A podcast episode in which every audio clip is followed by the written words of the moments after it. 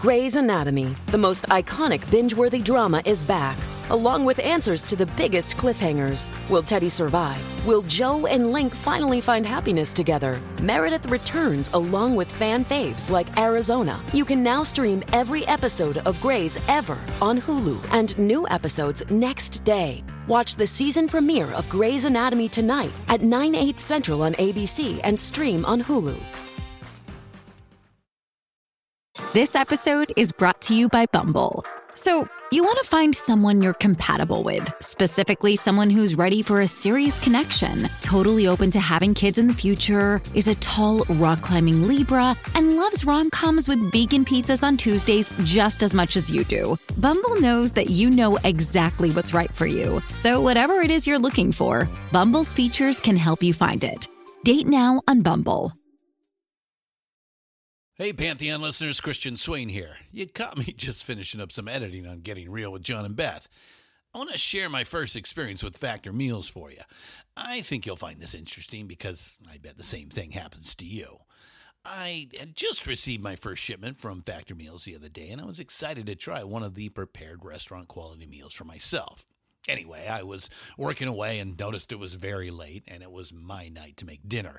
I jumped up and headed to the kitchen, went to grab the ingredients for the dish I was going to make, and realized I was missing a prime ingredient. Well, I could make a run to the store, or I could make one of my new factor meals.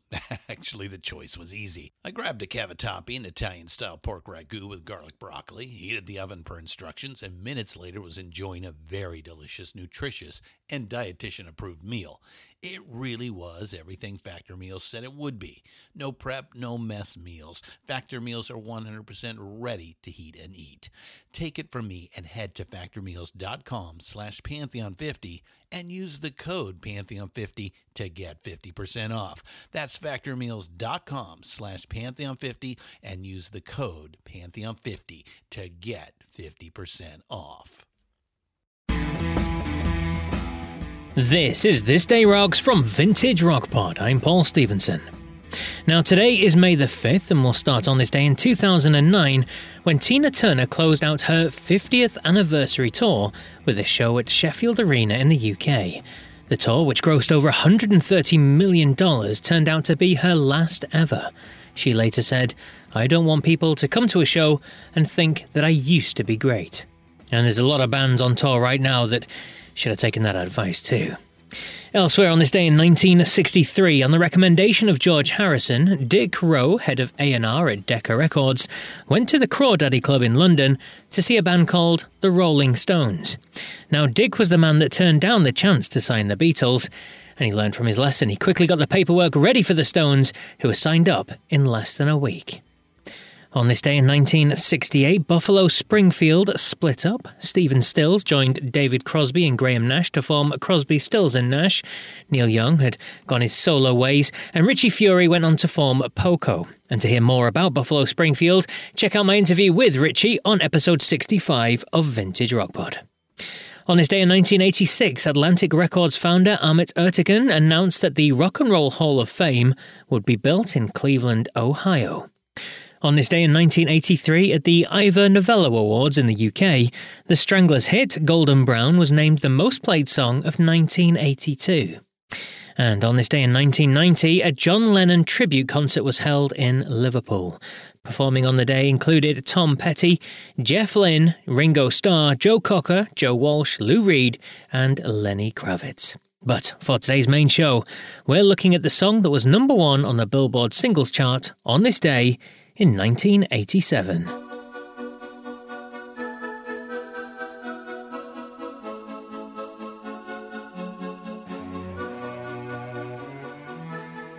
Yes, on this day in 1987, British group The Cutting Crew were sitting pretty on top of the chart with Died in Your Arms Tonight. It turned out to be a huge hit for the band, especially in North America, where it didn't just top the charts in the US, but was also number one in Canada too. Didn't quite reach those heights in the UK, but still went top five. Now, Cutting Crew were the first group Richard Branson signed to his new Virgin record label, and I interviewed Cutting Crew singer, songwriter, and all round main guy Nick Van Eede, and he told me all about Richard Branson's famous parties, and you can hear those stories on a previous Side 2 episode of Vintage Rock Pod.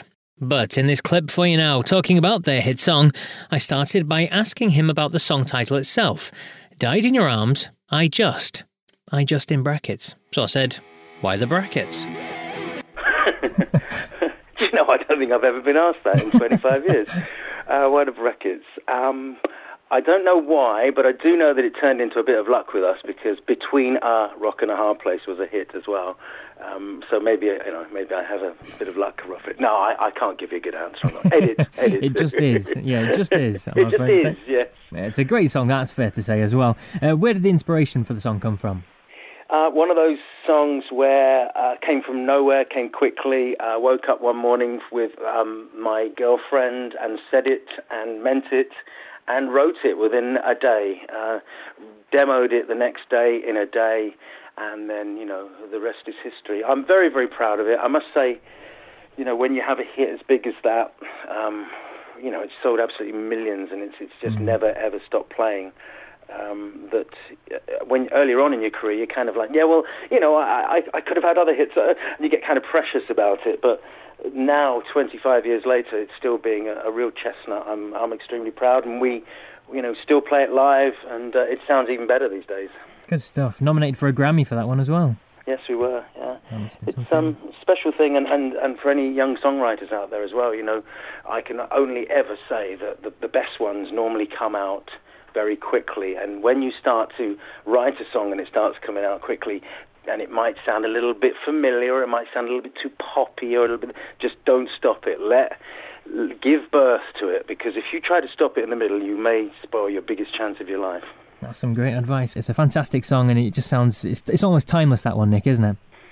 Yeah, it is. Um, it's got something about it, I guess. I think probably the you know the song itself and its rawest bones is pretty special, but the way we recorded it, we just captured that kind of tingly thing. You know, I was just thinking thinking of your listeners up there in in uh, Scotland. You know, it just it always makes people go. Mm. And I'll be back tomorrow with more on this day, rock goodness. So until then, take care.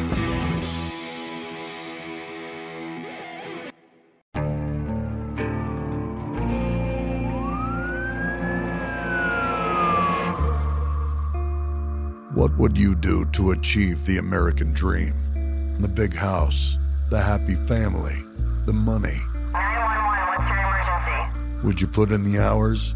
Would you take a big swing? What's the problem? What's the problem? Would you lie? Would you cheat? Would they shop? Would they shop? Would you kill? Yes. My mom is dead. My mom is right there. From Airship, the studio behind American Scandal, comes a new true crime history podcast. I'm Jeremy Schwartz, and I'll be taking you inside the minds of some of our most notorious felons and outlaws, exploring the dark side of the American dream. In my new show, American Criminal, you'll meet the picture perfect brothers who killed their parents, the thief who stole babies, the crypto king who siphoned off billions, and plenty more. From assassins and gangsters to killers and con artists. Whatever the case, whoever the criminal, you don't know the full story. Until now. Don't miss the debut season of American Criminal, The Menendez Brothers, beginning February 29th.